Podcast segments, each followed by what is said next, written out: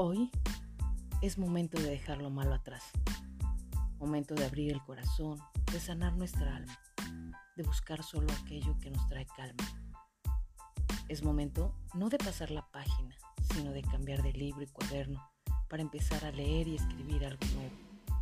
Es momento de amarnos más, de ser felices a pesar de nuestras cicatrices. Es momento de bailar con la vida, de emprender diferentes rumbos, de mover barreras, de descubrir otros mundos, de saltar todos los muros. Es momento de abrir los ojos, de exhalar el pasado, respirar el presente e inhalar el futuro. Hoy es momento de expulsar los ayeres para poder comenzar.